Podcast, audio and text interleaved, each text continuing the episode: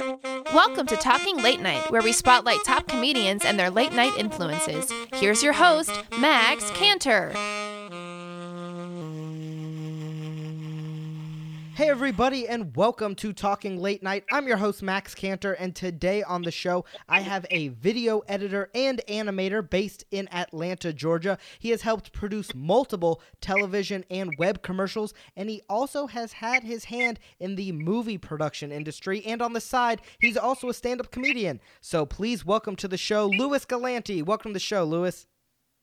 Thanks, Max. Uh, that was a perfect introduction. I was afraid I was going to have to explain it all, but that was pretty much on the nose. Uh, oh, perfect. So now, so now I've just basically summed up your entire life.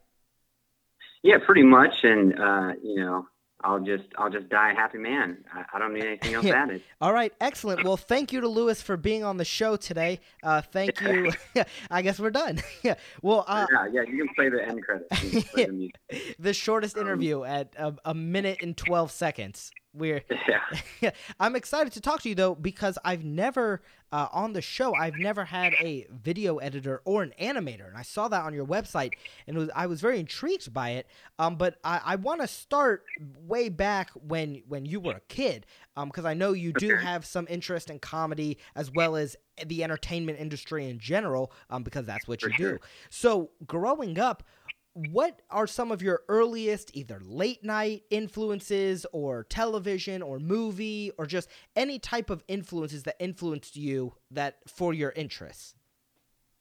Yeah i mean i definitely say um, late night tv was probably a mix between like watching you know late night with conan o'brien and then a lot of adult swim.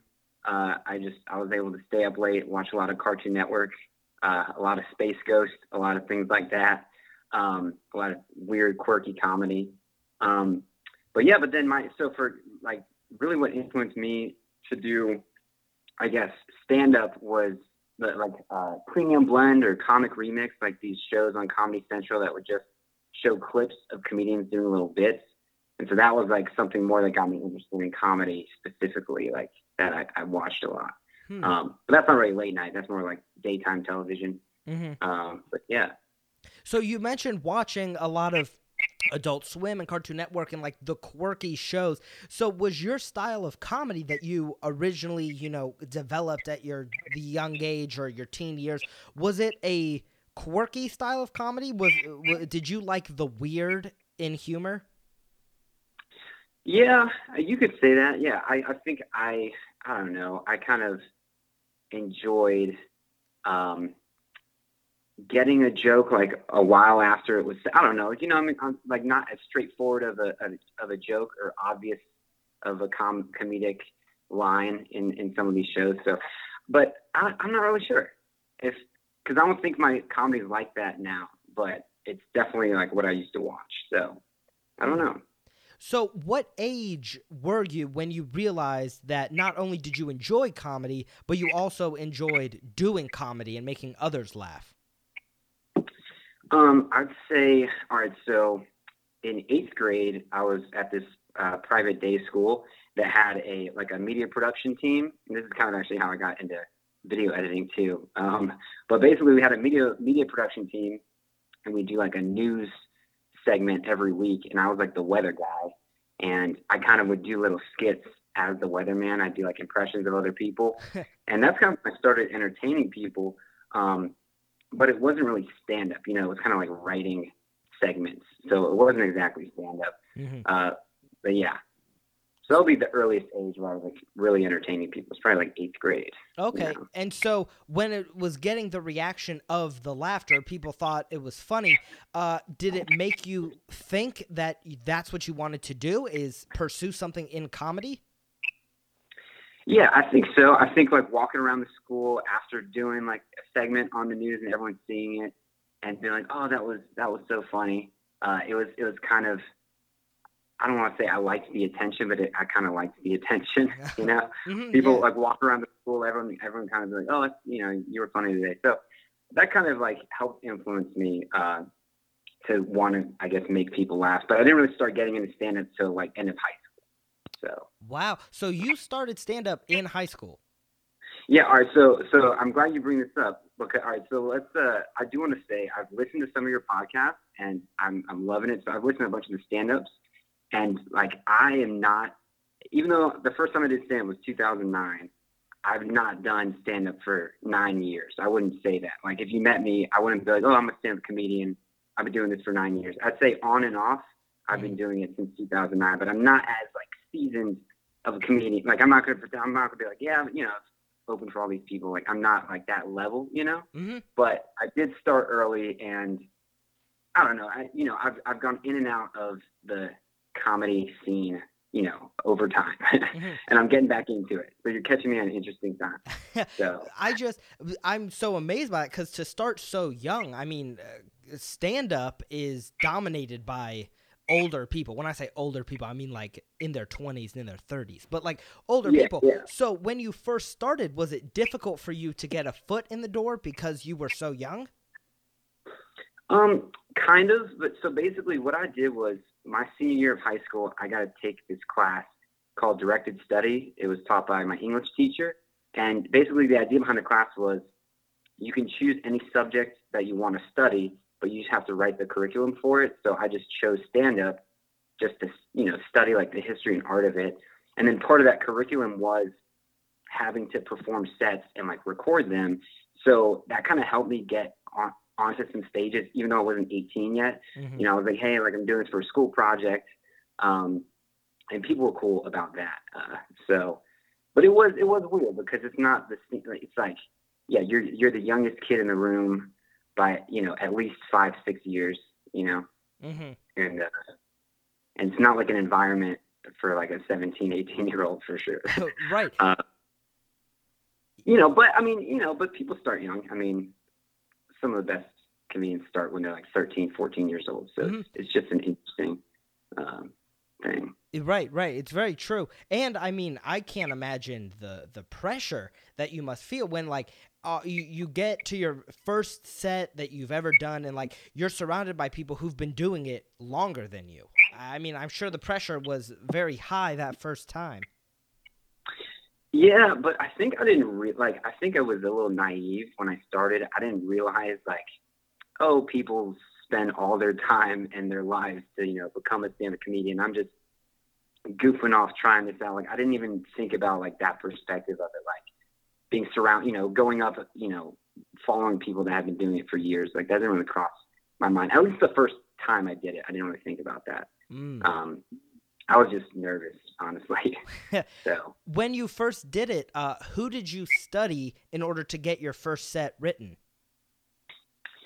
Um, let, I'm trying to. I, honestly, my first set was just like it was just a bunch of like gross sex jokes, and it was like not funny at all. So I, I, I, it was probably like influenced by Nick Swardson or like Bo Burnham or something, but it wasn't. It wasn't good. Like it's like they're all recorded and on YouTube, but I I don't know why they're up there. I think I privatized most of them. But yeah, I mean, I, I was studying all these com- historical comedians, you know, like Eddie Murphy, Richard Pryor, and all these. Uh, uh, like George Carlin is also like I love George Carlin, but you know I'm not writing. I wasn't writing killer material as an 18 year old because you don't really know anything about life, you know. hmm So it's uh, so so it's kind of hard. Uh, So I really just made up things that I thought were funny, and um, yeah, Mhm. that's kind of what I went with.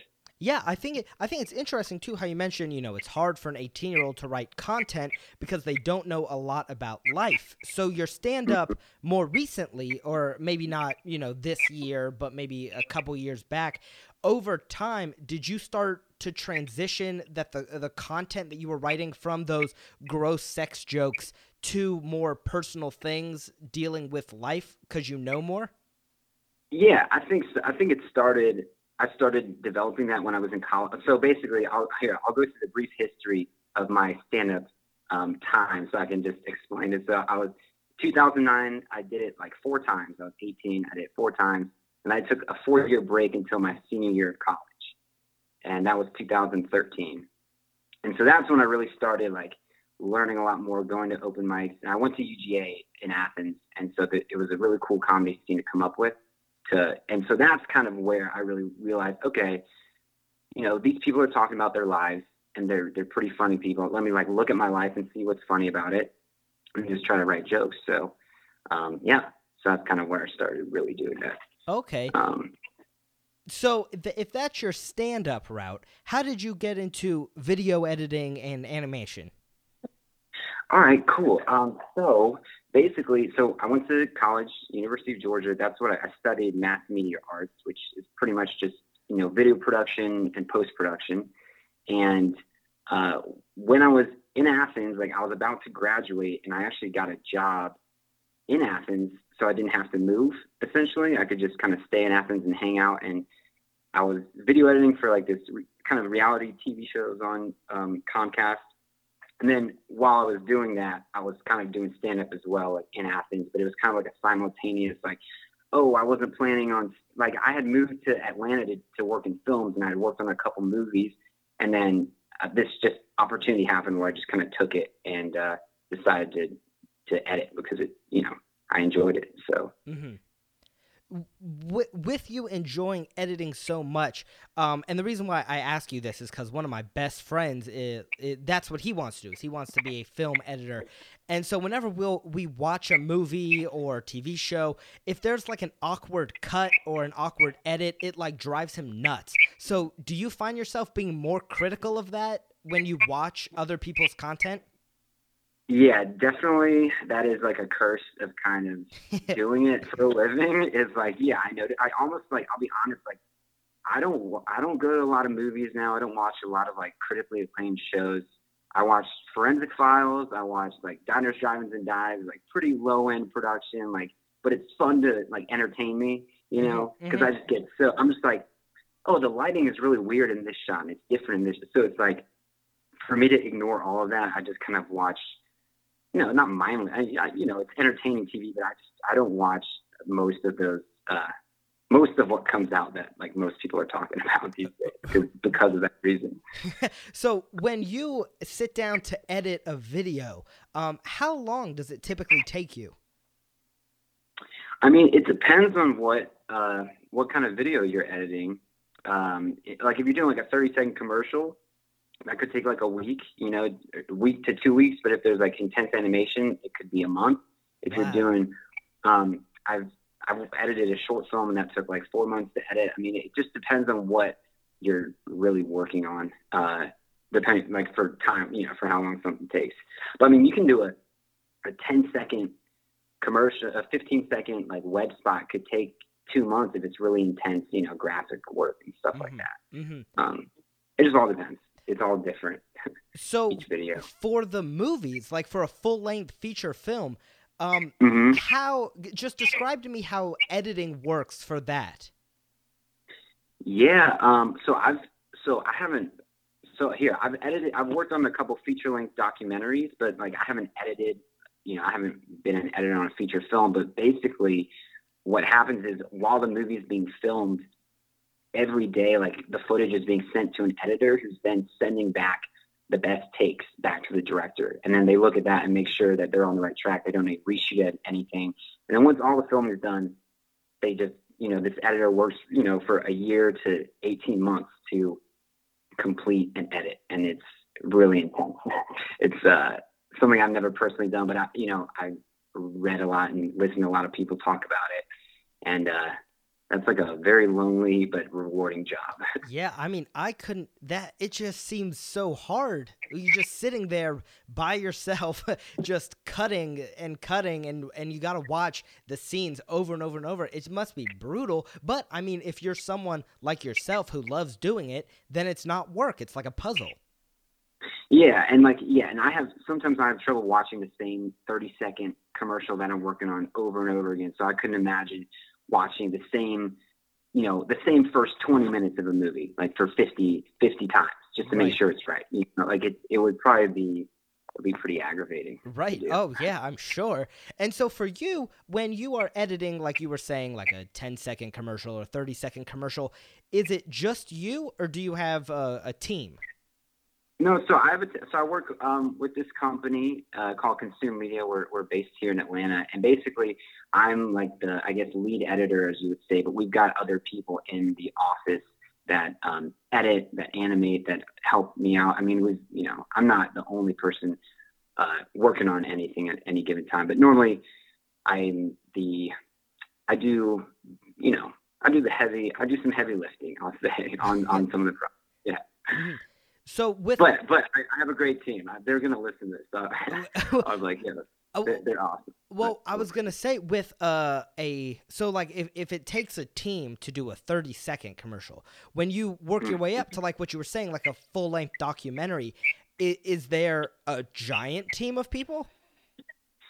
Uh, there's a team. Uh, so basically, in the when you're working on a documentary or feature film, the people at it's basically the editor and the director are going to be doing a lot of the, you know, doing a good amount of the work, and then there's you know assistant editors and maybe some interns that help in the beginning stages.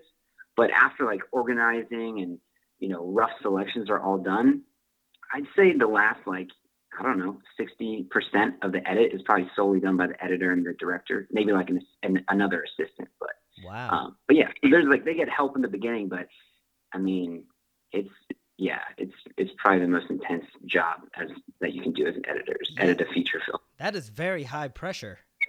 Yeah. wow. So for you, as someone who loves edits and loves cuts, do you like PowerPoint transitions? Um, dude, that's so funny you ask that because pe- there's some, sometimes we're working with clients that suggest like those things as ideas. And, uh, no, I don't like, I don't like the cheesy, cheesy Star Wars, you know, it's just like, and some, you know, you know, some older clients, like, they don't understand. They're just like, you know, th- this is cool, right? And I'm just like, mm, we'll see how it goes. And it just, it doesn't, and it works out. Wow, you're not you're not a fan of the when the slide falls backwards and then another slide comes popping up. That doesn't do it for you. Yeah, or like when or when text like bounces, just like a bounce in. Yeah, we I try to avoid that. that's so, that's so funny. wow, because I thought you know like it, I feel like someone like you who loves this stuff so much, if if they someone did a PowerPoint and it was just like slide slide it- it, Mhm. would drive you nuts but that's funny that Yeah. you you don't like the the extra powerpoint transitions yeah, I just think I mean, yeah, just because I mean, you said it like sometimes it feels like a PowerPoint. I mean, you know, people, you know, people have that have had that experience working with PowerPoints. I feel like that they can recognize when something like feels like I don't know a cheap transition or something. hmm So, Mhm. with your two career paths, you know, you're doing stand up and you're also doing video editing. Is there ever a Yeah. point, or have you ever experienced a point where you could take some of the comedic timing or the writing or whatever it, from stand up and apply it and use it in video editing and animation? Yeah, I mean, it- it definitely helps when we're work when we're editing like comedic pieces because that does help with timing, like knowing, okay, you, you can't hang on this shot too long because it's not funny enough for the to cut to the next shot. You you got to hit on like the right amount of frames so the reaction is funny or something like that. So when we are working on like funny pieces, yeah, I, I think it helps a lot. Um, but then you know sometimes we're doing like serious stuff, so then I just gotta turn that off and be like, all right, let's you know let's make this a serious video. Um, but yeah, Right. Well, I feel like I feel like in both timing uh, of the edits and of the cuts is incredibly important because, like you, what you were saying for comedy, you hang on a shot too long, the joke stops being funny, or it's something if it's a visual gag, it doesn't come across as clearly. And same thing with dramatic pieces, pieces that aren't supposed to be funny. If the timing's off, it can just be weird. It can be an awkward feeling left to the viewers. So I guess in both, Yeah. your timing is critical. Oh yeah, I mean, of course. I mean, comedy. That's like that's the oldest. You know, key to comedy is timing, right? I mean, and a huge thing is, is like word selection and how can you how can you be as concise as possible, but it still be funny when you're saying something like doing stand up. So so that's kind of like part of editing too. It's like how can we how can I cut some extra parts out to make this as punchy as possible? Mhm. Um, so yeah, very similar. I didn't. I guess I didn't think about that until you brought that up. But yeah, Do you produce? like this. oh, oh, go ahead. No, no, no, no, no. I was just rambling on. You keep, you keep going. Well, I was gonna say, do you produce um either you by yourself or with friends any of your own content of uh, videos or anything or podcasts or anything like that? So I so when I was in Athens, when I was working on that reality show in Athens, a couple friends of mine and I that were in the comedy scene, we had kind of like an idea for like a you know like a YouTube series, um, and we we filmed it. We we made like three or four episodes. We kind of rushed through it. You know, we had a good time, but basically it was it was this sketch uh, show called like Airline Food, which is just about like two up and coming stand ups in Athens just trying to make it. Um, and so yeah, so that's probably like the most original content that I've ever developed. Mhm. Um, but I want to do more. hmm Yeah. I, so with that with that web series, uh, is it still on YouTube? Can you still find it? so it is it is on YouTube. It's still up there. I'm pretty sure. Um, it was so it, you know I filmed it, and it was the two stars were Shanika Kendi and Jake Brannon. They're two comedians um, that started in Athens and are now both in Atlanta. So uh, yeah, yeah, you can check it out for sure. That's very cool. And you know, as you're talking Yeah. about the Athens comedy scene, I had no idea that there was such a, a growing stand up scene in Athens. Is it just stand up or is there an improv and sketch scene there as well? So I know, like, so I never really did improv or sketch comedy, uh, but I do know there have been like, you know, student groups um, in Athens that you know started up by like UGA students that are different sketch comedy groups. hmm Um, but yeah, it's really cool that there is a scene. So I haven't done stand up in Athens probably in like I don't know a year, a year and a half. Uh, so I don't know like where the scene is at right now because like everyone, the scene you come up with is like people that are students and then everyone graduates, and so people move either they move to Atlanta or they move to another city.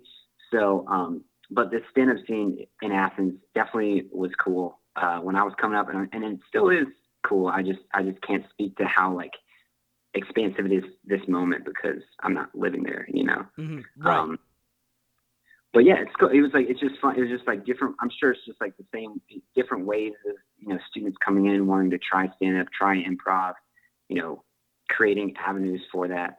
Um, it was like we. I think the number of shows that were created in Athens, like stand up shows and sketch shows, from like the time I started to the time I left, it was like you could do every stand up show in a month in Athens, and you'd be on like five shows the whole month Mm. because it just wasn't like that big of a scene. And then it grew to where it's like, oh, there's there's a show every night of the week. You know, you can do like 15 sets in a month in Athens if if you wanted to. Um, so yeah, it was a really cool scene to to come up in for sure. Wow, it, it's interesting too because as you're talking about UGA, I mean UGA obviously is known for the football. That's when people think of University of Georgia, it's the football. But it, is there a big arts community in Athens and UGA as well? Yeah, I definitely think so. I mean, Athens definitely feels um, it's got this artsy vibe. I mean, football is huge, but also music is really huge in Athens. Like a lot of people just think like, oh, REM, B52s, like that's Ah, that's yeah. Athens. Um, so I think that part of that, like how how big of a music scene that Athens is, kind of helps with the comedy scene because there's already these spaces to perform. I mean, you've already got you know a hundred bars in like a square mile area that have stages on them. Mm-hmm. You know, you, you can start a show up there like one night of the week where there's not a band playing. So, uh, yeah, I think all the it's it, it's it is a cool like artistic community that kind of all bleeds into each other. hmm That I I love to hear that, and uh, for my friends who go to University of Georgia, I mean, I would totally encourage them to go support that side of Athens and of UGA because I think that's very I think that's super important, and it sounds like you were there when it was the foundation was being built, so I can't even imagine what it is now. Yeah, I don't know. I mean, I, yeah, I, I think I was. I think the foundation was just late. Uh, so basically, like I started uh, with a buddy of mine doing stand up, and at that point, Caleb Simon was the host of Open Toad. I'm sure people have probably mentioned his name on, on your podcast before. Um, but basically, he was still the host at that time, so it was cool for all of us, like all the comedians in Athens, to kind of watch this guy just take off, you know, just like his comedy and his style. And then from there, it, you know, he hands the show off to Jake and Shauna, who are running Open Toad now. And uh, it's just cool to see like the influence, like, you know, how it just all spreads mm-hmm. you know, around the the community. So mm-hmm. yeah, yeah, definitely yeah. for sure. And now to talk about you and your personal stand up, because you said you haven't done it in a while. So when do yeah. you think when do you think you're gonna return to the stage? So, um, all right. So let's see. I actually did stand up last night for the first time. Oh. Since, so I just got back on the horse. I think uh, last night, and it was you know I had a good time, and I think it, so. And I'm just gonna kind of keep rolling with it again. So, um, where did you perform? So last night was at Meehan's uh, Irish Pub in Atlantic Station. Mm-hmm. I think yeah, so um, that's where it was last night, and then yeah, so basically I've taken like two long breaks in my comedy career. One was like three years, and one was about like eight months. So, but pretty, pretty much how I've done it. You're back now. You've you've returned. Yeah. yeah. And so, did was it was it weird? Did it feel like? Uh, you were starting over, or was it kind of muscle memory? And on top of that, did you write new material, or were you reusing it to kind of get back into it? Yeah. Okay. So, so to answer the second part, I definitely so I did all new material except for my closing joke because I was like, I need to make sure this is still funny, you know. So I did all new material except for the closing, and I did that because like I, I part of me getting out of comedy was I was getting sick of me saying the same things over and over again mm-hmm. and not willing to take a risk to, to try new material. So, so I definitely came out with new material. Um, and starting back, I don't know, it, it felt, I wasn't nervous, but I knew I've already had enough like bad sets to know what can happen, you know, versus like when you're starting out, you haven't had a bad set yet. So you're right. just like, what's the worst that could happen? But I I know the worst that could happen. So I was like, I, I hope the worst thing doesn't happen because you know. Um, so yeah, so I just kind of already knowing a little bit about you know my past comedy uh, experiences mm-hmm. um, made it a little bit hard, but you know, other than that, it, it felt great. That's that is that's awesome. I mean, that's awesome to hear. And you said you wrote new content for it.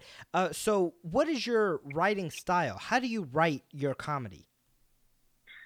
So, it's. I mean, I try to. I, wish I could just sit down and write. You know, just like take an hour out of the day and just write something down. But I, that doesn't really happen for me. It just kind of happens in the moment. If something funny happens at work or like at a friend's house or you know whatever I'm doing, I'll kind of pull my phone out and just write a note in my phone and hope hope that I look at that later and remember what I wrote down and remember that it was funny. Mm-hmm. Um, so that's basically how I like how I come up with stuff. Is just like, all right, this funny thing happened. Let me see if I can rework it to you know to tell other people.